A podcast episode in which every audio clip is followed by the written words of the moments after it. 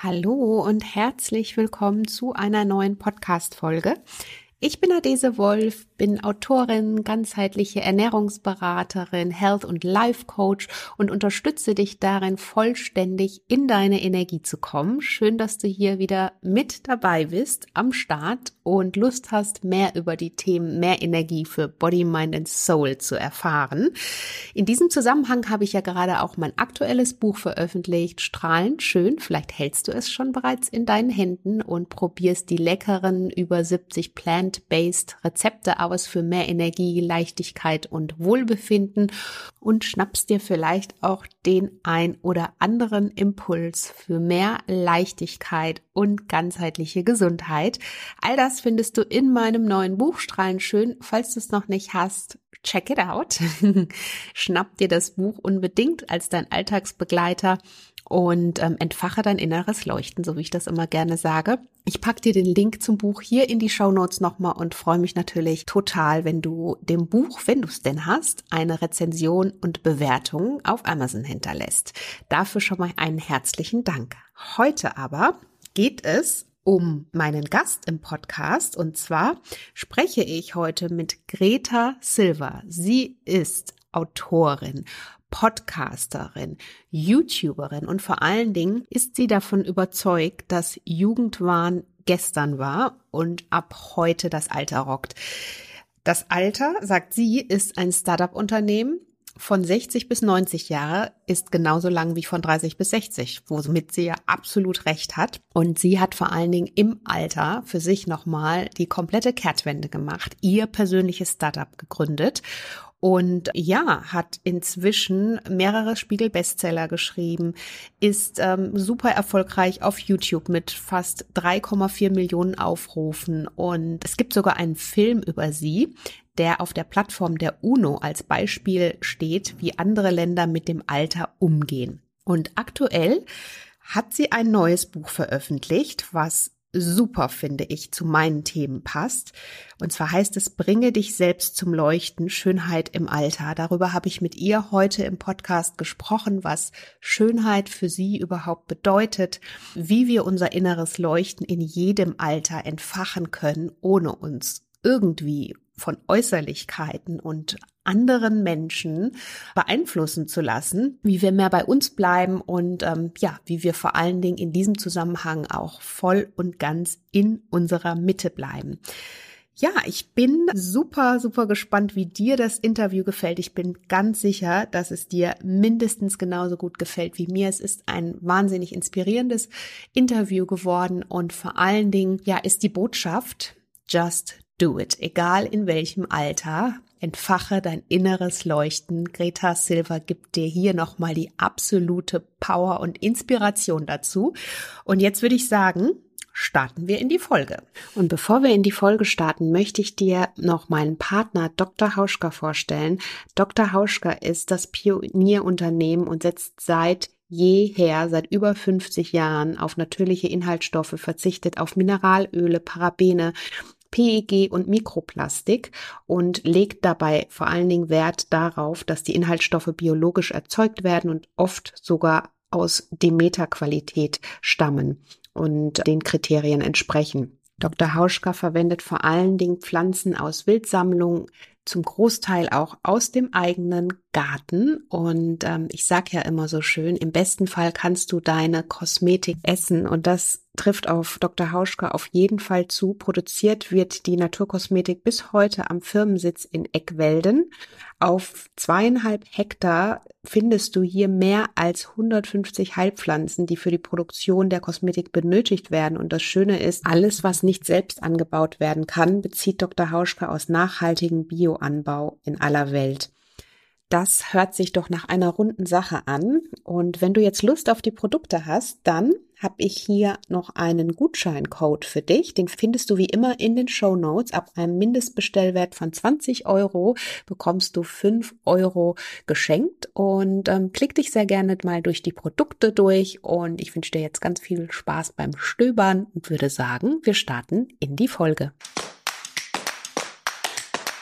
Hallo und herzlich willkommen zum Naturally Good Podcast. Einfach, gesund und glücklich leben. Dein Podcast, in dem du lernst, die Themen gesunde Ernährung, Bewegung und ein starkes Mindset mit Freude und Leichtigkeit in deinen Alltag zu transportieren. Ich bin Adese Wolf und unterstütze dich darin, Schritt für Schritt ganzheitlich gesund und glücklich zu leben. Hast du Lust, das Ernährungs- und Lebenskonzept zu finden, das zu dir passt? Schön, dass du dabei bist.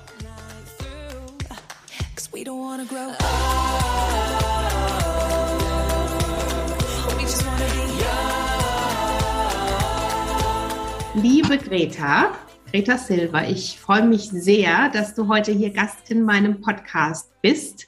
Du bist Podcasterin, du bist Speakerin, du bist Bestseller-Autorin und vor allen Dingen eine ganz große Inspiration, glaube ich, für ganz viele Menschen da draußen, vor allen Dingen auch für mich. Und deswegen freue ich mich sehr, dass du dir hier die Zeit nimmst.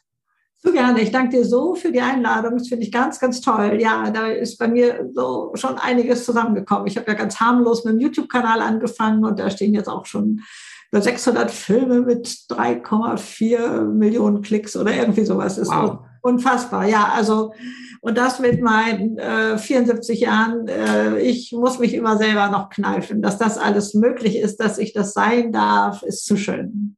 Ja, Wahnsinn. Du hast gerade selber dein Alter angesprochen. Ich habe es nicht getan, wobei ich das auch überhaupt, ich weiß nicht, wie geht's dir damit, wenn du über das Alter sprichst? Viele haben ja da echt eine Hemmschwelle oder wollen da gar nicht so rausrücken, aber du hast, weiß ich ja auch, du sprichst ja sogar super gerne darüber. Ja, ist richtig. Das ist ja sozusagen mein Markenzeichen, weil ich der Welt erzähle, wie cool es ist, alt zu sein. Das hat keiner vorher offensichtlich mal formuliert, dass von 60 bis 90 genauso lang ist wie von 30 bis 60. Also Dieses elementare Teil, wir kriegen nochmal das gleiche Lebenspaket geschenkt, doch diesmal ohne Stress, mit ganz, ganz viel Know-how. Für mich ist Alter ein Adelstitel geworden. Also in meinen ersten Filmen, die auch noch von vor 6 Jahren ja auf meinem Kanal stehen, da vermeide ich das Wort manchmal. Und heute kann ich das gar nicht oft genug sagen. Also es gibt so viel Werkzeug, wie man Leichtigkeit ins Leben bringt, ganz egal in welchem Alter. Und ja, dass das nochmal so ein Start-up-Unternehmen sein kann, wenn man da die gleiche Intensität lebt wie mit 30, das hatte ich vorher nicht so auf dem Schirm. Und deswegen begeistert mich das so enorm. Und ja, Alter, das steht überall geschrieben, wie alt ich bin. Und man kann es nachrechnen oder wie auch immer. Ja, damit gehe ich raus. War das für dich schon immer so? Also ich kenne ja auch deine Bücher, unter anderem Alt genug, um sich jung zu fühlen, was ich jedem ans Herz legen kann. Du hast aber auch gerade ein neues in der Pipeline, da sprechen wir natürlich auch noch drüber. Aber magst du vielleicht mal erzählen, wie für dich so der Weg dahin war? Also, ich habe von meiner Großmutter quasi ein ganz tolles Geschenk bekommen. Das war mir aber gar nicht bewusst. Oma feierte ihren 76. Geburtstag als ihren letzten. Und ich war 17 und stehe also bei ihr auf dem Rasen mit meinen Cousins und Cousinen und sage, sag mal, wieso hat Oma denn zum letzten Geburtstag eingeladen? Die sieht doch ganz fit aus. Wisst ihr, ob sie krank ist oder so? Und ich fand das so schlimm, mir vorzustellen, ich weiß, dass dies mein letzter Geburtstag ist, dass ich mich dahingestellt habe, habe gesagt, Leute, ich mache das nicht so wie Oma. Ich entscheide jetzt, ich werde 120 und wenn ich dann mit 100 gehen muss, ist auch gut. Das verinnerlicht. Ich kann also wirklich nur den guten Rat geben, das genauso zu machen. Das heißt, ich empfinde mich jetzt mit meinen 74 Jahren in der Blütezeit meines Lebens. Es geht mir ja so unbändig gut. Da kommen wir auch noch später drauf. Also das habe ich schon einmal da entschieden. Habe dann natürlich jahrelang gar nicht. Wie alt warst du da, als du das für dich entschieden hast? 17. Ja. Aber ich habe jetzt mittlerweile von den anderen aus der Community gehört, ne, dass man das durchaus auch mal später entscheiden kann und dass das genauso wirkungsvoll ist. Und nicht immer dieses komische Damoklesschwert. Manche denken ja schon mit 40, das lohnt sich nicht mehr. Ne? Also da kann ja nur lachen. Aber da zu wissen, da ist noch so viel möglich, da ist alles möglich. Das war diese simple, durch Zufall entstandene Entscheidung vielleicht. Dann war Oma, das habe ich aber erst sehr spät begriffen, eigentlich eine ganz tolle Frau, die ich mir als Vorbild nehmen könnte, theoretisch. Oma lebte schon lange allein. Ich habe meinen Großvater nicht mehr kennengelernt. Sie lebte in einem großen Haus mit einem riesen Gemüsegarten. Das heißt, wenn wir da waren, dann ging es ja immer das Schlimmste war immer Stachelbeeren abschnippeln mit einer kleinen Nagelschere da an beiden Enden. weil das natürlich alles eingemacht, eingekocht wurde und sowas alles. Und Oma trug in der Woche ein freundliches Schwarz, tatsächlich noch mit Kittelschürze. Und am Wochenende trug sie Complet, also das nannte man damals Bleu, also hellblau. Complet ist auch kaum noch jemand bekannt. Das ist das Etui-Kleidchen und darüber so ein Dreiviertelmantel mit Dreiviertelärmeln, den langen Glacé-Handschuhen, wo man dann einen Handschuh so in der Hand hält und so und solche Hüte. Und so ging sie zur Kirche. Mhm. Also Oma wusste auch, wie das Leben spielt und wieso die zu ihrem letzten Geburtstag eingeladen hatte. Das hat die 10-mal gemacht. Das war, damit die ganze Verwandtschaft kam. Aber das haben wir als Enkelkinder ja nicht, das haben wir nicht begriffen. Und ja, also so hatte ich also auch schon eine starke Oma, ohne das damals so zu würdigen. Und auch meine Mutter war eine sehr spannende Frau, die also auch mit 90 noch unglaublich interessiert war am Leben. Da funktionierte körperlich nicht mehr alles so, aber sie wusste, das ist nicht das, was sie ausmacht, wenn da, was weiß ich, die Hüfte nicht mehr so intakt ist oder so. Und hat mir oft erzählt, also in der Erinnerung würde ich sagen, so ab 70, da sagt sie mir, ich habe immer gedacht, so, das ist jetzt irgendwie alles langweilig oder so, ist es überhaupt nicht. Und sie hat auch im Altersheim gelebt und hat da nochmal Freundschaften geschlossen. Und die nannten sich dann die Viererbande, also das waren 4 Frauen und die haben zusammen Karten gespielt. Und es waren so unterschiedliche Typen, die sich in ihrer Andersartigkeit bereicherten. Und das finde ich heute erst so sensationell. Damals habe ich das so hingenommen. Da war so die feine Dame, die Gedichte schrieb, handschriftlich natürlich in ganz akkurater Schrift. Da war die Robuste, die die Socken strickte. Das waren also so die tollsten Sachen, die man da kaufen konnte dann im Bazar. Die haben sich engagiert für Tschernobyl-Kinder, war damals ein großes Projekt. Und die hatten einfach immer was vor. Die hatten also das Leben, also die Verantwortung für ihr Leben auch übernommen. Und ich glaube, das ist so ein Dreh- und Angelpunkt. Und ja, also insofern hatte ich da so Vorbilder, aber reingeschlittert in dieses Thema bin ich letztendlich durch diesen herrlichen Zufall, weil eine jugendliche Freundin zu mir sagte, Mensch, irgendwie lebst du das Alter, glaube ich, anders als da draußen. Kannst du das der Welt nicht mal erzählen, dass das auch ganz cool sein kann? Und da habe ich so gesagt, ja, okay, was soll ich machen? Soll ich ein Buch schreiben?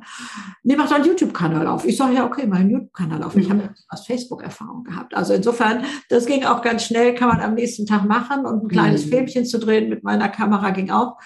Aber ich wurde ja nicht gefunden. Ich brauchte ein halbes Jahr, dass man überhaupt irgendwo mich wahrnahm in dem großen Netz.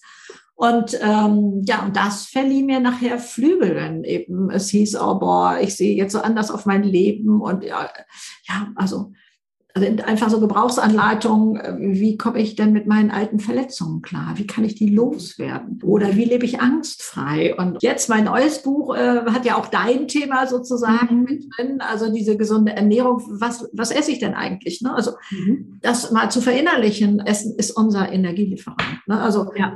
Wo haben wir überall Hebel? Also das ist eindeutig das Essen und natürlich Trinken, also ja auch ganz, ganz wichtig dabei, die Bewegung. Emotionen. Also ich behaupte, Jammern in der Dauerschleife ist eine Umweltbelastung.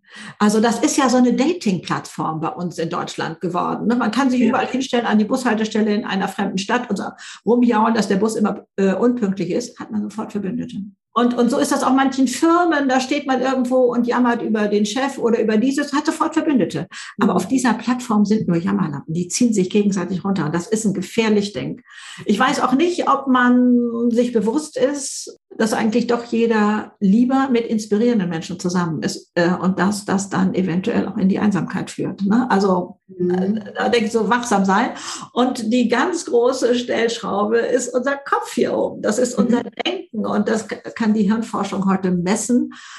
Was mich so fasziniert, was wir eigentlich schon lange wussten. Henry Ford hat gesagt, egal was du denkst, du wirst Recht behalten. Dann kam dieses geflügelte Wort, Self-Fulfilling Prophecy. Ich höre das jetzt nicht mehr so oft, aber damals war das mal so ein Wort in aller Munde. Und die Hirnforschung sagt heute, dein Gehirn wird alles tun, damit du Recht behältst. Ja, du bist, was du denkst, ist ja auch so ein übliches Zitat. Ja, genau. Und das heißt, wenn du denkst, Alter ist schrecklich, dann wird dein Gehirn wie die Google-Suchmaschine, die sortiert vor, wird dein Gehirn dir all das zeigen, was zu deinem Denkmuster passt. Und das wird deine Handlungen einschränken oder beflügeln. Und wenn du denkst, boah, ich bin mal gespannt, was die Zukunft mir da noch alles Schönes bringen wird, wirst du ganz andere Sachen sehen. Und das ist so ein breites Feld. Und das habe ich also jetzt mal alles zusammengefasst, alle Punkte, sonst war ich ja mehr in meinen anderen Büchern unterwegs, was da oben im Kopf passiert. Mhm. Jetzt ist es Sport, was mache ich denn eigentlich? Ne? Also auch mit vielen Fotos, wie ich da Trampolin springe und Hula-Hoop mache und sowas alles. Also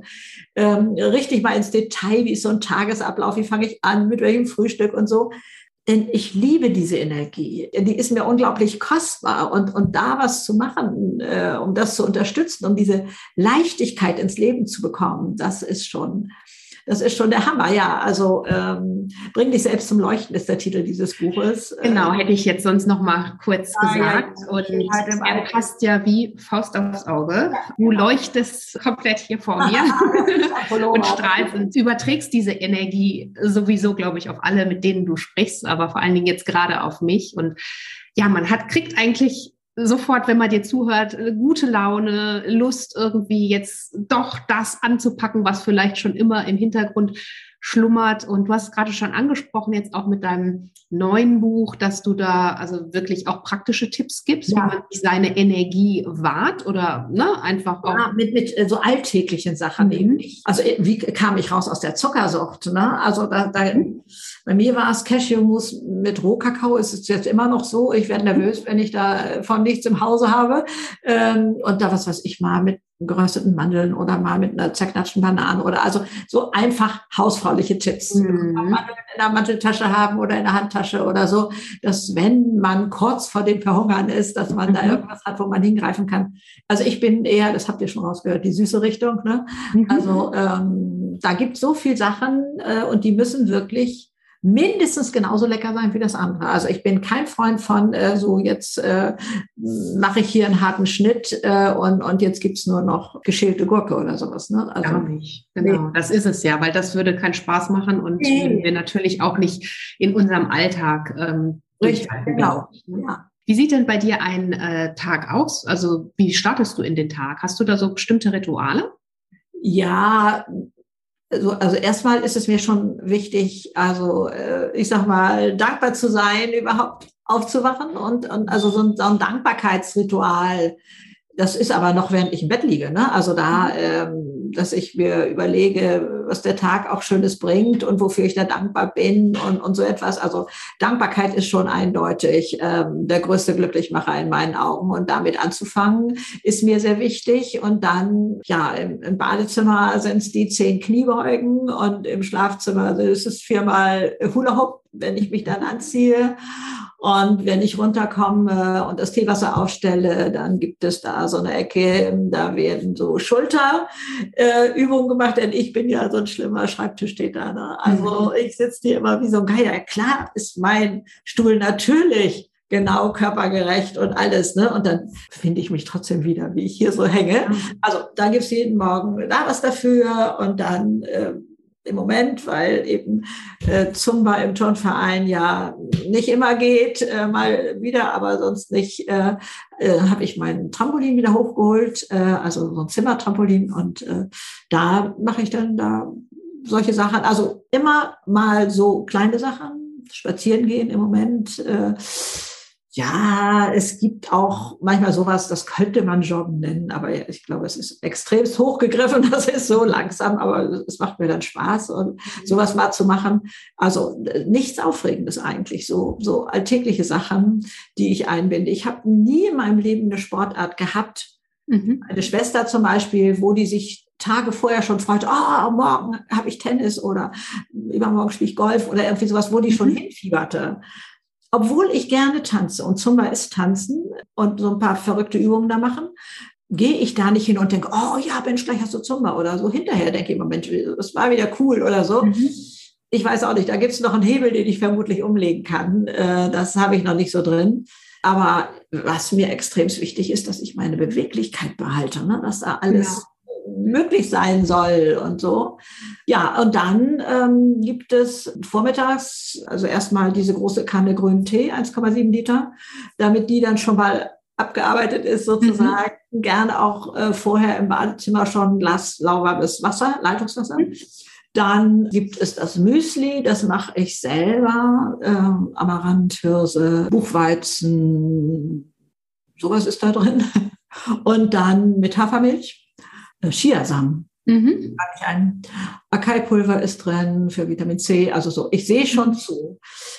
Oder sagen wir so, ich habe einmal verstanden, der Körper braucht einfach gewisse Sachen für Abläufe, um Bausteine zusammenzusetzen. Und es wurde erklärt oder mir so erklärt, das ist wie beim Alphabet.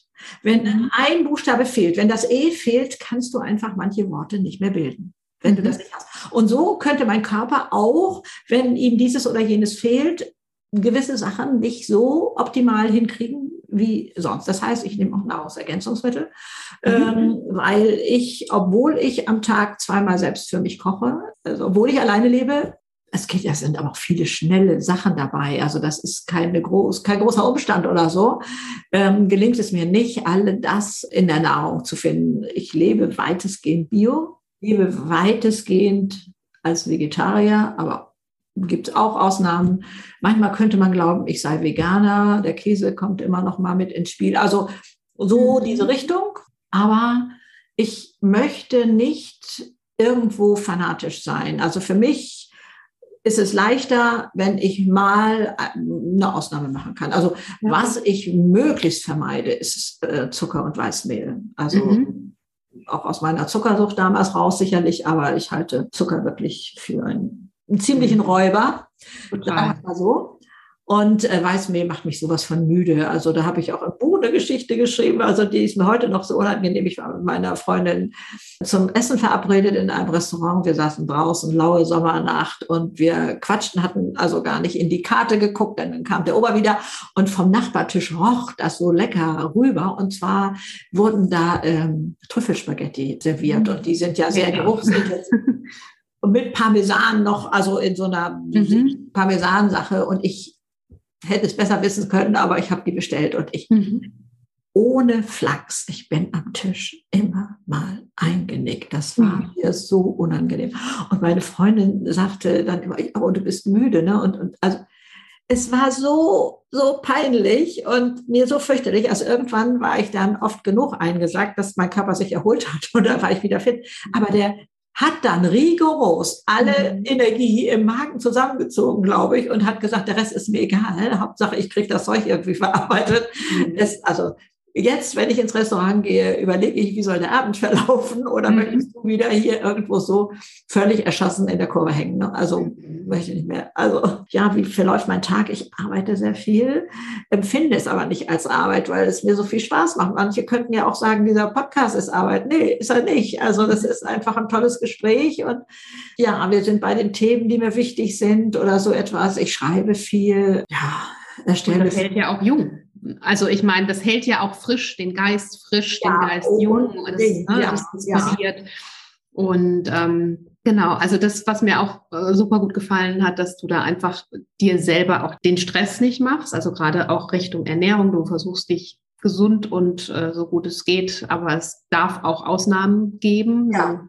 Das ist auch meine Philosophie unbedingt, und genau, keine Verbote, keine Verzichte. Aber natürlich muss man auch ganz klar sagen, das hast du ja auch gesagt, das ist so die einfachste Sache, die wir in der Hand haben, wenn es um unsere Gesundheit und auch um unsere Energie letztendlich dann geht, ne? Und wie wir einfach den Tag verbringen wollen oder so, wie du dir gerade gesagt hast, den Abend vielleicht erleben möchtest. Ja. Ne? Und da gibt es einfach so kleine Dinge, die wir da im Alltag da gibt es so viele kleine Stellschrauben. Also das ist schon faszinierend. Du bist ja da auch auf der Fährte unterwegs. Und ich glaube, dass es hier bei den Sachen, für die ich da so stehe, nicht darum geht, irgendwelche Übungen einzuhalten oder aus alten Gewohnheiten rauszukommen. Ja, das ist schon so. Aber Da muss man nicht dafür immer nochmal diese Übung machen, jene Übung machen, sondern es läuft ganz viel darüber, dass man das einmal verstanden hat. Das ist so wie so ein Aha-Erlebnis. Ach ja, das könnte ich ja auch mal anders sehen oder das könnte ich ja auch mal, ne, was weiß ich, Angst ist oder wie auch immer. Da denkt man einmal drüber nach oder auch die Frage, die ich mir mit 30 stellte, wer ist denn eigentlich für mein Glück verantwortlich? Und das war ganz klar mein Mann und vielleicht noch meine Mutter und meine Geschwister und Freundeskreis und so. Denen hatte ich das sozusagen übertragen. Das hatte ich aussortiert. Und so nach dem Motto, wenn mein Chef netter und mein Partner liebevoller wäre, dann wäre ich glücklich. Aber da steht ja morgens keiner vor der Tür und sagt, so, was soll ich dir heute in deinen Terminkalender eintragen? Was möchtest du heute? Und das können wir selber uns fragen, was brauche ich denn heute? Was ist es denn, was mich jetzt glücklich machen würde? Gerade auch, wenn wir in Tee hängen, das gibt's ja immer. Also das Leben kennt da ja viele Tricks, wieso wir manchmal denken, oh, was ist das denn hier jetzt gerade? Und da zu fragen, was brauche ich jetzt? Und sich das auch möglichst zu gönnen. Und ja, man darf und man sollte auch manchmal die Trauer zulassen und also nicht nur hier, oh, jetzt machen wir alles hier so auf easy. Ich glaube, das ist es nicht, das bringt es nicht, sondern mir war es immer wichtig, die ganze Bandbreite zu leben. Früher als junge Frau habe ich mal gesagt, ich möchte das Klavier von ganz unten bis ganz oben spielen. Ne? Also wenn ich dieses jubelnde Halleluja erleben will, dann muss ich bereit sein, abzutauchen in Tiefe, in meinen Morast, in meinen Modder. Und was ist denn da? Wieso reagiere ich denn da so? Was schlummert denn da unten noch immer als unerkannte Verletzung vielleicht in meinem Leben oder so etwas? Und da mal hinzugucken und dann eben auch mal innezuhalten vielleicht auch dann noch mal kurz traurig zu sein und dann aber so ein bisschen wie Phönix aus der Asche daraus hervorgehen und zu sagen, okay, das war in der Vergangenheit. Es gehört zu meinem Leben dazu. Da habe ich auch so ein kleines Ritual. Auch wenn jetzt hier im normalen Tagesablauf etwas ist, was mir so richtig gegen den Strich geht, ja, das ist jetzt in meinem Leben passiert. Kann ich tief durchatmen? Also früher war mein Patent, das alles unter den Teppich zu kehren. Oh, das ist gar nicht so schlimm, das kriegen wir, so, da gucke ich jetzt nicht hin. Sondern hinzugucken. Ja, das ist jetzt in meinem Leben passiert, macht mich wieder handlungsfähig. Also das ist für mich der erste Schritt dann wieder daraus. Vorher drehe ich Schleifen, wie es doch hätte besser sein sollen. Ne? Wie doch eigentlich, wenn es doch bitteschön anders gelaufen wäre. Aber wem nützt denn das? Kein. Nee. Tatsache ist. Und das anzunehmen, das kann ich heute richtig schnell und sagen, ja, es ist schrecklich, ich weiß auch noch nicht genau, wo die Reise hingeht. Das ist jetzt in meinem Leben passiert. Und das fühlt sich danach wirklich ganz anders an. Und das sind ja wirklich die einfachsten Tricks. Also da muss man nicht viel können oder viel verstanden haben oder so. Also es sind wirklich so die Alltagsgeschichten, die ja unser Leben ausmachen. Es sind ja gar nicht die großen Sachen, sondern unser Leben besteht aus den vielen Alltagssachen, aus den schönen und aus denen, die wir nicht so gerne haben, obwohl sie zu der Person gemacht haben, die wir dann sind. Ne? Also ich habe ja nun auch einige Turbulenzen in meinem Leben gehabt, ne? Aber sie haben mich zu der Frau gemacht, die ich heute bin. Deswegen kann ich das alles liebevoll ansehen und in den Arm nehmen und sagen, ich habe viel gelernt damals, als es weh tat. Bin ich schneller gewachsen. Ne? Und gab es da für dich einen Aha-Moment oder so einen Auslöser? Du hast ja auch gesagt, du hast vorher oft gedacht, dein Glück muss dir jemand vielleicht bringen oder dir überstülpen von außen. Ich kenne das nämlich auch und deswegen wollte ich mal fragen. Das nicht? Wer genau, das und gab es für dich da irgendwie so diesen Changing Point? Also 30 war bei mir insofern ein wichtiges Alter. Wir hatten 3 Jahre versucht, schwanger zu werden, mein Mann und ich, und das hatte nicht geklappt. Und dann dachte ich, okay, kannst du denn überhaupt ohne Kinder glücklich werden? Ne? So, das war so in mir diese Kernfrage. Und dann, ne, wer ist denn zuständig und so? Und dachte, verflixt sagst, das muss ich selber machen. Ich muss es selber machen.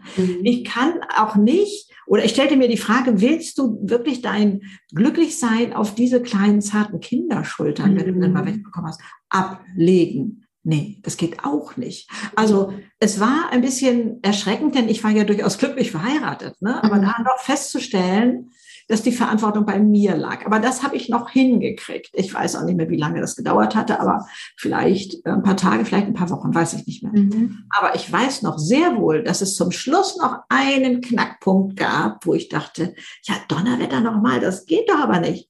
Nämlich, ich konnte keinem mehr die Schuld in die Schuhe schieben für mein Unglück. Ja. Natürlich hatte mein Verstand sofort jemanden, dem er da die Schuld in die Schuhe schieben konnte. Ne? Also wenn der das nicht so und so, dann wäre ich es wirklich nicht. Das bleibt meine Entscheidung. Dann gab es Phasen, da habe ich so Mauern um mich gebaut, um mich nicht mehr verletzen zu lassen. Und das wurden aber meine Gefängnismauern.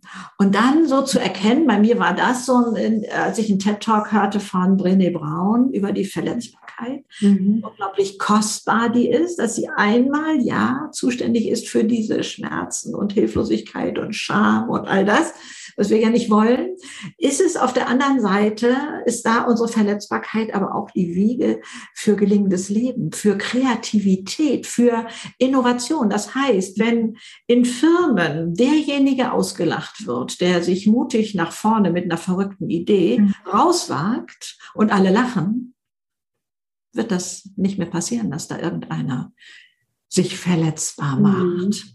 Und dann gibt es keine Innovation, dann gibt es keine Kreativität. Das heißt, auch da, ich bin ja auch als Redner in Firmen unterwegs, ne? Also auch da braucht man diesen geschützten Raum, wo man sich verletzbar macht. Und heute weiß ich, dass das ein so unglaubliches Gut ist und habe gelernt, dass vermeintliche Verletzungen, also wirklich erkennbar auf mich abgeschossen, mit mir nichts mehr zu tun hat. Also man versteht das vielleicht besser, wenn man Bill Gates sagen würde, du bist ein Loser, du hast in deinem Leben nichts gebacken gekriegt, dann wird der doch noch einen Schritt näher rangehen und sagen, oh meine Güte, ist es Ihnen nicht gut? Haben Sie zu lange in der Sonne gelegen, soll ich einen Arzt rufen? Der kommt doch nicht auf die Idee, das anzunehmen. Und ich auch nicht mehr. Egal, was da kommt, kann ich hier stehen und sagen, aha, in dem Zustand ist der also gerade. Aber mit mir hat es nichts zu tun. Ich hatte dann jetzt so 2 Bildergeschichten sozusagen zurechtgelegt. Wie heißt das? Wenn so ein Paket kommt, kann man sagen, Annahme verweigert. So bei der Post, ne? So Annahme verweigert, kann gleich zurückgehen. Und dann hatte ich noch sowas. Ich habe als ganz junge Frau mal ein halbes Jahr lang Judo gemacht. Mit meinem Mann zusammen, oder ich glaube, wir waren damals erst verlobt oder so. Auf jeden Fall waren da große Kerle dabei. Die hätte ich ja nie mit meiner Körperkraft auf die Matte gekriegt. Das heißt, ich musste deren Schwung ausnutzen, noch ein bisschen ziehen und an mir vorbeisausen lassen. Das ist für mich so der Trick vom Judo, wenn ich das richtig interpretiere. Und so habe ich das auch gesehen. Okay, du kannst alleine vor die Wand laufen. Mit mir hat das nichts zu tun. Und das ist eine Freiheit. Es bedarf natürlich auch so eines Aufräumens da drin, weil wir ja mit unseren Selbstzweifeln immer, ja, es könnte ja auch ein bisschen was dran sein, ne? So, du weißt, was ich meine, ne? Dass man da so schnell glaubt, naja, wer weiß, womöglich hat er recht oder so. Also erstmal, natürlich hinterfrage ich mich und ist das wichtig auch, ne? Ist da ein Anteil von mir dabei? Aber erst einmal zu sagen, ah, das ist ja interessant. Ja, und wie kommst du da drauf oder wie oder was und so? Wie geht es dir gerade? Ich weiß es nicht. Also es da lassen bei dem anderen. Das heißt, also ich liebe es, mich verletzbar zu machen. Das habe ich auch lernen müssen durchs Bücherschreiben. Das ist ja jetzt also mein 4. Buch, was rauskommt, wo ich am Anfang auch manchmal so dachte, wenn der Verlag wollte noch dieses oder jenes, und dann dachte ich, oh, will ich das jetzt überhaupt so an privaten Sachen? Denn da gerade das erste wie Brausepulver auf der Zunge, oder ich habe ja vorher schon mal im Selbstverlag ein Buch rausgebracht, das sind meine Geschichtsbücher. Und dann war das also mein erstes großes Verlagsbuch, was dann eben auch gleich Spiegel-Bestseller wurde. Und da meine Lebensgeschichte zu erzählen, also wie das auch in meiner Ehe war oder so etwas, das bedurfte schon eines erstmal Tiefluftholens. Und aber ich denke auch in Beziehung generell, wo wir unterwegs sind, wenn wir da mauern und erstmal sagen, na ja, ich gucke mal, wie die Greta so ist und so. Da entsteht nicht dasselbe, als wenn mir jemand mit offenen Armen entgegenkommt. Da ist eine andere Intensität und die will ich haben.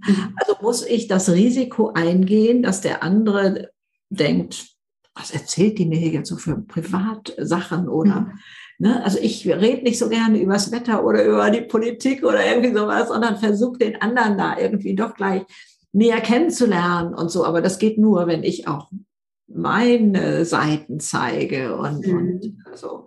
Aber ich habe auch gelernt, dass Schwäche zuzugeben eine Stärke ist. Also ich war ja nun auch ein bisschen im Wirtschaftsleben unterwegs und wenn einer in einer Besprechung zugeben konnte, dass er einen Fehler gemacht hat, dann hat der von mir also wirklich so viele Punkte gekriegt, als die das so versuchten zu vertuschen und ja, da war ja auch noch der dran beteiligt oder so, dann wendet man sich ja innerlich peinlich berührt ab. Und da zu wissen, das ist Stärke, wenn man zu seinen Werten steht und dabei bleibt und so, das ist einfach klasse, das macht einen stark. Und wir neigen auch so ein bisschen dazu zu sagen, ja, weil ich in der Kindheit da so oft negative Sachen gehört habe, deswegen bin ich jetzt nicht so selbstbewusst oder so. Ja, bestimmt, dass man da ganz, ganz viel blöde Sachen mitkriegt, aber ich sehe auch, dass man im Erwachsenenleben da eine Menge für sich tun kann. Also ich nutze dann immer gerne dieses Beispiel, wenn du in der Firma beobachtest, dass ein Kollege glaubt, er sei alleine und was von der Firma in die eigene Tasche steckt. Dann denkst du nicht, oh, was ist das denn für eine coole Socke? Ich muss den mal fragen, ob der im Sommer, wenn ich im Urlaub bin, meine Blumen gießt. Wir haben da innen den Daumen schon runtergenommen. Und wenn wir das selber machen, dann haben wir so viel Ausreden. Ja, und die Firma war da ungerecht und da. Aber in uns haben wir uns auch selber schon abgewertet. Da bei den eigenen Werten zu bleiben und die zu leben, auch wenn das manchmal nicht so offensichtlich günstig erscheint. Ich behaupte heute, es ist unterm Strich immer von Vorteil. Es ist immer von Vorteil, nach den eigenen Werten zu leben und dabei zu bleiben. Auch wenn das gerade nicht Mainstream ist oder irgendwie so etwas. Also was bei mir ja das Faszinierende ist, ich habe immer schon so viel Energie gehabt und wurde so viel ausgebremst in meinem Leben. Also meine Güte, kannst du nicht mal mit dem zufrieden sein, wie das ist und mal ein bisschen weniger und so, auch im Job. Und also, dass ich mich oft gefragt habe, bin ich denn wirklich so andersartig und reiß ich doch mal zusammen und ne, geht das nicht mal und so. Und heute würde ich, verzeih, wenn ich das so sage, dafür gefeiert. Also das ist ja ein Geschenk des Lebens an mich, dass ich das noch mal so richtig leben darf. Also das finde ich natürlich ein ganz großes Geschenk. Aber heute würde ich allen, gerade jungen Menschen sagen wollen, deine Andersartigkeit ist deine Spezialität, ist das, wo deine Botschaft für die Welt liegt und ist deine Kostbarkeit und feier das. Ich war ja über Jahrzehnte so angepasst, wollte es jedem recht machen und mit großem Harmoniebedürfnis und so etwas. Ich glaube, das ist unter Frauen sehr verbreitet. Da kann ich auch absolut mitfühlen. Denn genau das, was du gerade gesagt hast, du hattest schon immer diese Energie, hast dich aber mehr angepasst, also genau so war es bei mir eben auch, wo ich immer dachte, lebe ich gerade mein authentisches Leben und ist es eigentlich das, was ich hier leben möchte vor allen Dingen auch und habe es dann aber auch eine Zeit lang als hingegeben genommen, war aber eigentlich todunglücklich und hatte immer das Gefühl, das wirst du dann wahrscheinlich genauso kennen, dass dann noch total viel lodert oder noch ganz viel auf mich wartet auch, ne? Und wusste aber in dem Moment nicht genau, wie ich das deuten kann oder wie ich es dann am Ende auch für mich transportieren kann, bis dann eben dieser Punkt kam. Würdest du sagen, dass das ein Prozess ist oder dass wir da alle so ein bisschen auch bis zu einem gewissen Punkt da vielleicht erstmal dass wir uns mit uns selbst beschäftigen müssen, um dann da auch hinzukommen, um da auch was zu ändern zu können? Also mein Bremsklotz war ja, dass ich es nicht gemerkt habe, wie du das auch gerade sagtest. Also als Beispiel, die Familie fuhr in Urlaub, ich habe 3 Kinder, die fuhr in Urlaub und wenn also der Älteste, der jetzt vielleicht schon in der Pubertät war, nicht genervt war von seinen kleinen Geschwistern und wenn der Kleine noch mit seinen kurzen Beinen hat mithalten können und wenn mein Mann nicht auch genervt war von der so trubeligen Familie, war das für mich ein gelungener Urlaubstag. Ich kam nicht auf die Idee zu fragen, hey, was hättest du denn gerne in deinem Urlaubstag? Kam ich nicht drauf. Ich habe das nicht auf dem Schirm gehabt. Nicht, dass ich in lauter Bescheidenheit das nicht wollte. Nein, ich habe es gar nicht. Ich habe es nicht präsent gehabt. Da mal zu gucken oder zu begreifen, vielleicht kann ich das so aufbröseln besser. Erst wenn es dir selber richtig gut geht, kannst du die Welt aus den Angeln heben und für andere da sein. Also das kollidiert ja immer, ist das nicht ein bisschen sehr egoistisch, wenn du jetzt plötzlich fragst, was brauche ich, wie geht's mir gut oder irgendwie sowas? Da muss man sich mal vorstellen, wie ist denn eine total erschöpfte Familie mit kleinen Kindern drauf? Ich meine die Eltern. Oder eine ältere Person, die den Partner pflegt. Wenn die völlig erschöpft sind, wie viel Liebe fließt denn da noch? Oder geht das plötzlich kurz und angebunden und Hauptsache erledigt einher? Und dann stellt man sich das mal vor, denen geht es richtig gut. Ich weiß es auch nicht, woher das kommt. Kann es sein, dass es in der Gesellschaft so einen Anspruch gibt, wie du gehst heute Abend ins Kino, ich denke, dein Mann ist krank. So ein bisschen so. Ich habe das nirgendwo geschrieben gesehen oder so, aber ich habe das Gefühl, sowas hängt in der Luft.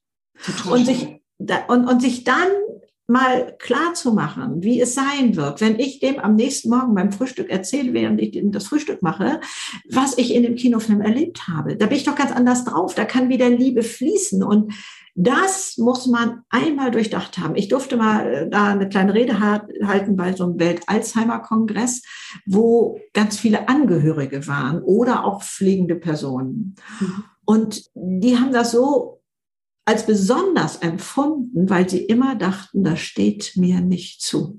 Also ich muss mein Leben hinten anstellen, ich muss mich opfern quasi, um dem anderen ein angenehmes Leben zu geben. Der Gedanke ist ja auch ganz wundervoll, aber es funktioniert deutlich besser und viel schöner, und zwar für alle Beteiligten, wenn die Person für sich selber sorgen kann und da auch was für sich tut.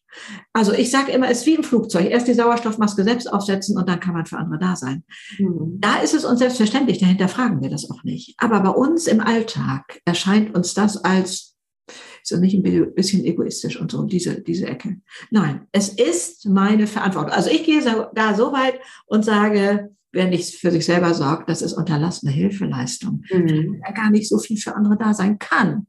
Und anderen zu helfen, ist eigentlich etwas, was uns sehr viel Freude macht. Sehr viel Freude macht und vor allen Dingen auch wieder Gesundheit und Energie bringt. Ne? Also bei mir war das zum Beispiel so, ich habe auch 2 Kinder und als die klein waren, mein Mann sehr viel geschäftlich weg, hatte ich eben die beiden Kleinen und war früher immer relativ sportlich, habe regelmäßig mal Sport gemacht, war aber zu der Zeit nicht möglich. Und ich weiß noch, als ich sie in den Kindergarten gebracht habe und dann dieser Stunde laufen gehen wollte, schon meine Laufklamotten an hatten, weil du gesagt hast, in der Gesellschaft wurde ich da wirklich schief angeguckt. So nach dem Motto, die muss ja viel Zeit haben, wenn sie jetzt noch Sport machen geht. Und ich habe mir dem natürlich nichts angenommen, ne? Aber das war schon so ein bisschen, ne, wo man sich Gedanken gemacht hat, ist es jetzt richtig, ist es jetzt okay? Man war natürlich noch mal viel jünger, ne? Aber das ist, glaube ich, schon sowas, was uns oftmals im Alltag begleitet, dass wir das Gefühl haben, für andere, wenn ich jetzt nicht für andere da bin, dann mache ich was falsch oder dann, ne? Oder wenn ich mir einfach meine Zeit für mich auch beanspruche und rausnehme, dann ist es egoistisch. Das ist halt da werde ich so powervoll, dass ich sage, das darf nicht wahr sein. Mich macht es auch, je älter ich werde, umso mehr woddel ich, was da draußen passiert, dass man diese Arbeit von jungen Familien nicht anerkennt. Dabei sind das doch alles auch mal Familien oder Frauen oder so, die vielleicht mal in ähnlicher Situation gesteckt haben. Man bügelt das weg. Ja, das ist ja heute alles gut möglich und mit Kita und mit... Da herrscht aber wirklich so ein Chaos, da muss so viel erledigt werden. Also ich habe mal diese Forderung gelesen von einem Ökonomen, Care-Arbeit muss ins Bruttosozialprodukt eingerechnet werden und muss bezahlt werden. Also dann hört auch dieser Ruf wieder auf, in meinen Augen, dieser schlechte Ruf, ich habe da auch neulich mal aus meinem Herzen keine Mördergrube gemacht und einen YouTube-Film gemacht, wo ich dachte, kann es wirklich sein. Da war es so, dass Homeschooling war während der Corona-Zeit. Und dann kam diese Überschrift, jetzt werden die Frauen wieder in die 50er Jahre zurückkatapultiert. Das war so ein bisschen... Ich habe gelesen, ja. Und das hatte so zum Hintergrund, die Männer verdienen mehr oft als Frauen, was ja auch schon mal wieder zu diskutieren ist in unserem Lande hier, der Unterschied. Und deswegen ist es besser, die Frau bleibt zu Hause, weil dann das nicht so finanziell schmerzhaft ist, als wenn es der Mann machen würde. So, und dann... Okay, muss da was geändert werden? Und das ist sicherlich auch ein gesellschaftliches Problem, ganz ohne Frage. Aber für mich las ich das so, wer von uns ist jetzt der Dumme, der auf unsere Kinder aufpasst? Und da habe ich bei zu viel gekriegt. Ich war nur 17 Jahre Hausfrau-Mutter und ich weiß, wie anstrengend das ist. Mir ist ja auch fast die Decke auf den Kopf gefallen, ich musste was einfallen lassen. Aber wenn ich selber diese Arbeit als so mies sehe, dann bin ich selber schuld. Das darf nicht sein. Ich behaupte, es ist auch für unser Land, auch volkswirtschaftlich gesehen, deutlich wichtiger, die Kinder auf eine vernünftige Bahn zu kriegen, als in der Firma da noch irgendwelche Finanzen zu optimieren oder Vertriebswege zu optimieren. Aber das muss in mir anfangen, dass ich es selber wertschätze. Deutschland hat keine Bodenschätze. Unsere Zukunft liegt in unseren Kindern. Also da mal mit sich selber aufzuräumen. Und das würde bestimmt auch anders sein, wenn es mal endlich bezahlt würde, diese Arbeit, die man da leistet, ne? Aber also ich denke, da muss in unseren Köpfen ganz viel passieren und es darf nicht sein, dass man so tut, als wäre das doch alles ein Spaziergang, was junge Familien da draußen machen mit kleinen Kindern, ne? Also auch außerhalb unserer gerade schwierigen Zeit. Es ist immer unglaublich viel zu organisieren, zu machen, zu tun und was weiß ich, Kind krank und was da alles oder in Kita, bei der Kita gibt's Läuse oder ich weiß nicht was, was alles so auftaucht und was da gehandelt werden soll. Also ich habe da sehr viel Hochachtung davor. Ja, auf die, genau. Da gibt es auf jeden Fall noch viel zu tun, viel Potenzial. Ja. Genau, jetzt kommt ja dann dein Buch ganz, ganz bald. Und hattest du vorhin schon mal gesagt, was bedeutet für dich denn Schönheit? Schönheit. Das Thema hat mich im Laufe meines Lebens im Würgegriff gehabt. Ich habe ja solche verrückten Zeiten erlebt, was weiß ich, sag mal, Marilyn Monroe, Doris Day damals als weibliche Frauen. Dann kam Twiggy wie ein Bügelbrett. Dann kam die sportliche Frau und so. Und allen wollte man irgendwo... Ja, wollte sich anpassen, ihnen genügen vielleicht nicht, aber das war immer unerreichbar. Und ich habe dann immer gesagt, also ich wäre gerne zu Rubenszeiten geboren, wo die Rundungen von Frauen da mehr im Vordergrund standen. Also weil ich doch Zeiten kenne, also auch in den Wechseljahren habe ich nochmal 16 Kilo zugenommen, ne? Also die habe ich dann mit über 60 abgenommen. Und wie ich das gemacht habe, das steht da auch in so Büchern. Aber da zu wissen... Ich kann es sowieso nicht schaffen, könnte wie resignieren klingen. Aber dann irgendwann, war bei mir recht spät, zu gucken, was ist denn eigentlich meins? Was gehört denn zu mir? Und sich frei zu machen von diesem anderen Modewahn. Also ich weiß, man kann sich nicht abkoppeln. Ich habe das wirklich versucht. Ich habe es ernsthaft versucht. Aber ich fand das dann schön, wie es dargestellt wurde. Auch diese Mode, was weiß ich, zum Beispiel mit diesen Schulterpaketen da und so oder Keilabsätze, die habe ich ja schon einmal durchlebt, habe sie schon mal toll gefunden und habe sie dann als nicht mehr schön abgelegt. So, jetzt kommen die nach 20 Jahren wieder. Das heißt, ich brauche viel länger als zum Beispiel meine Tochter, die sich gleich darin verlieben konnte, bis ich also das auch für mich wieder in die Erwägung zog, war die Welle fast schon vorbei und kam schon irgendwie was anderes oder so. Das heißt, dieses Ganze, was da von außen auf mich zukam, habe ich als sehr unbefriedigend empfunden. Und damit dann aufzuhören und zu sagen, okay, ist auch dann so ein bisschen Trotzhaltung gewesen. So, ihr könnt mich alle mal, ich kann es ja doch nicht jedem recht machen oder irgendwie sowas. Und habe dann daraus so ein bisschen mehr so einen eigenen Stil, jetzt sowieso so einen eigenen Stil entwickelt, ne? Also ich trage gerne Lederjacke und Jeans und sowas, also was man mit 74 so trägt, ne? Also... Sehr cool. Ja, meine Liebe, ich habe immer am Abschluss des Interviews noch eine Frage an meine Gäste. Ja. Und zwar, wenn du irgendwann mal auf dein Leben zurückblickst, was würdest du sagen, waren so die 3 Dinge zu mehr Glück, Zufriedenheit, ganzheitliche Gesundheit, wenn man das so zusammenfassen kann? Ich bin verantwortlich, keiner sonst. Und mein Leben als Kostbarkeit zu sehen und nicht als irgendwie so ein Zufallsprodukt oder wie auch immer, um das man sich nicht kümmern sollte, sondern als Kostbarkeit, um das man sich kümmern sollte. Schlüsselerlebnisse war so eine Frage. Also sicherlich gehört auch dazu, was meine Kinder mir beigebracht haben. Also da nochmal mit Kinderaugen zu gucken, die Welt zu verstehen oder auch jetzt Enkelkinder nochmal wieder neu. Dieses Staunen nicht zu verlieren. Also was mir ja geschenkt wird durch die unglaublichen Sachen. Ich darf jetzt in deinem Podcast sein. Ich stehe bei der UNO auf der Plattform mit Film über mich, wie andere Länder mit dem Alter umgehen und so etwas. Das sind ja alles Sachen. Meine Güte, nochmal, das kann nicht wahr sein. Also dieses Staunen. Das Staunen über Natur, also ich finde, wir mit unseren Jahreszeiten, ne, haben es da so leicht im Frühling, da geht doch jeder auf und sagt dem anderen, hast du schon gesehen, da gibt es schon die ersten Knospen, die sind schon auf oder so. Im Sommer haben wir uns daran gewöhnt, dann ist das alles selbstverständlich, aber dieses Staunen ob des Lebens nicht zu verlieren. Und das sind, glaube ich, so Sachen gewesen, die über allem liegen. Ne? Das nimmt dann die Ernährung mit, dass ich mich da selber runterziehen kann oder selber etwas dafür tun kann, dass es mir da gut geht. Natürlich sitze ich auch mal mit einer Tüte Chips in der Sofaecke, ne? Also und denke, boah, Leute, ist ja alles gut und schön mit dieser Theorie, die da die Greta Silver so von sich gibt oder so. Nee, das darf auch sein. Aber das ist kein Dauerzustand, sondern dann zu gucken, was kann ich tun?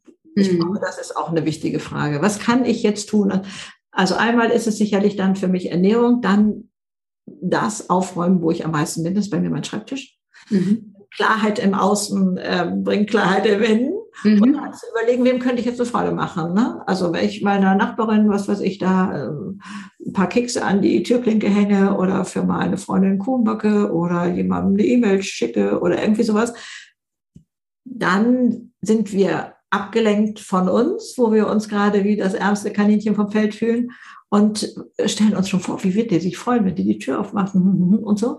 Und das bringt mich auch raus. Also das sind so kleine Hilfsmittel und Tricks und so, die, glaube ich, mein Leben verändert haben. Ja, und dann eben dieser große Hebel, was meine Gedanken können. Ne? Also ich hatte ja schon erzählt, 3 Jahre Kinderwunsch und das klappte nicht und mein Mann und ich fragen uns, könnten wir ein adoptiertes Kind genauso lieben wie unser eigenes? Und das haben wir beide mit vollem Herzen mit Ja beantwortet. Und jetzt wissen manche schon, wie die Geschichte weiterging. Im nächsten Monat war ich schwanger. Habe ich natürlich mich über die Schwangerschaft gefreut, aber ich habe ja, um Gottes Willen, hast du mit deinen Gedanken körperliche Abläufe bestimmt. Und da war mir klar, ich musste oben Chef im Ring werden. Ne? Und wie man das machen kann und so, da gibt es so viel, so viel, so viel, so viel. Ah, es ist schön, es ist toll und bereichernd und ja, erwarte das Beste vom Leben, es steht dir zu, ist dann immer gerne mein Schlusssatz. Sehr schön. Toller Schlusssatz auch und möchte mich ganz, ganz herzlich nochmal bei dir bedanken. Ich danke dir. Für dieses inspirierende Interview. Alles Weitere zu deinen Büchern oder zum neuen Buch vor allen Dingen auch, YouTube-Kanal, Instagram, das packe ich natürlich alles in die Shownotes, dass dich jeder Zuhörer, Zuhörerin findet sofort und dann wünsche ich dir alles Gute und freue mich, wenn wir uns vielleicht irgendwann nochmal hören. Wer weiß, ich wünsche natürlich deinem Buch auch, dass es sofort fliegen lernt und ganz viel Spaß und ich danke dir so sehr, dass ich dabei sein durfte bei dir. Alles Liebe, tschüss. Dankeschön, tschüss. Ja, Wahnsinn, was für ein Interview, oder? Hat es dir auch so gut gefallen? Ich bin mir ganz, ganz sicher. Ich war total geflasht, als ich mit Greta über den Podcast im Podcast-Interview gesprochen habe und von ihrer Energie und vor allen Dingen auch von ihrer Lebensweisheit, die sie ja über die Jahre auch gesammelt hat und an uns weitergeben kann. Und die letztendliche Botschaft lautet: Mach das, wonach dein Herz schlägt und tu es, egal in welchem Alter. Erst diese innere Zufriedenheit wird letztendlich dein volles Potenzial wecken und dann natürlich auch dein Leuchten entfachen. Und ja, wenn dir die Folge genauso gut gefallen hat wie mir, dann, wie immer, möchte ich dich bitten, diesen Podcast zu bewerten in der iTunes-App oder auch auf Spotify. Lass gerne deine Rezension und 5-Sterne-Bewertung da. Ich bedanke mich von Herzen bei dir, denn so kann der Podcast natürlich noch super viele Menschen erreichen. Und natürlich auch, wenn du jetzt Lust hast, mehr über Greta zu erfahren, über ihr neues Buch, dann schnapp es dir. Ich packe dir den Link hier in die Shownotes und würde sagen, beide Bücher, meins sowie Gretas, machen sich mit Sicherheit ganz gut in einem Schrank. Es geht um die Themen, wie du mehr in deine Energie kommst und dein Leuchten entfachen kannst auf allen Ebenen und lass dich inspirieren. Bleib in deiner Energie und leb dein volles Potenzial. In diesem Sinne schicke ich dir ganz liebe Grüße bei allem, was du tust.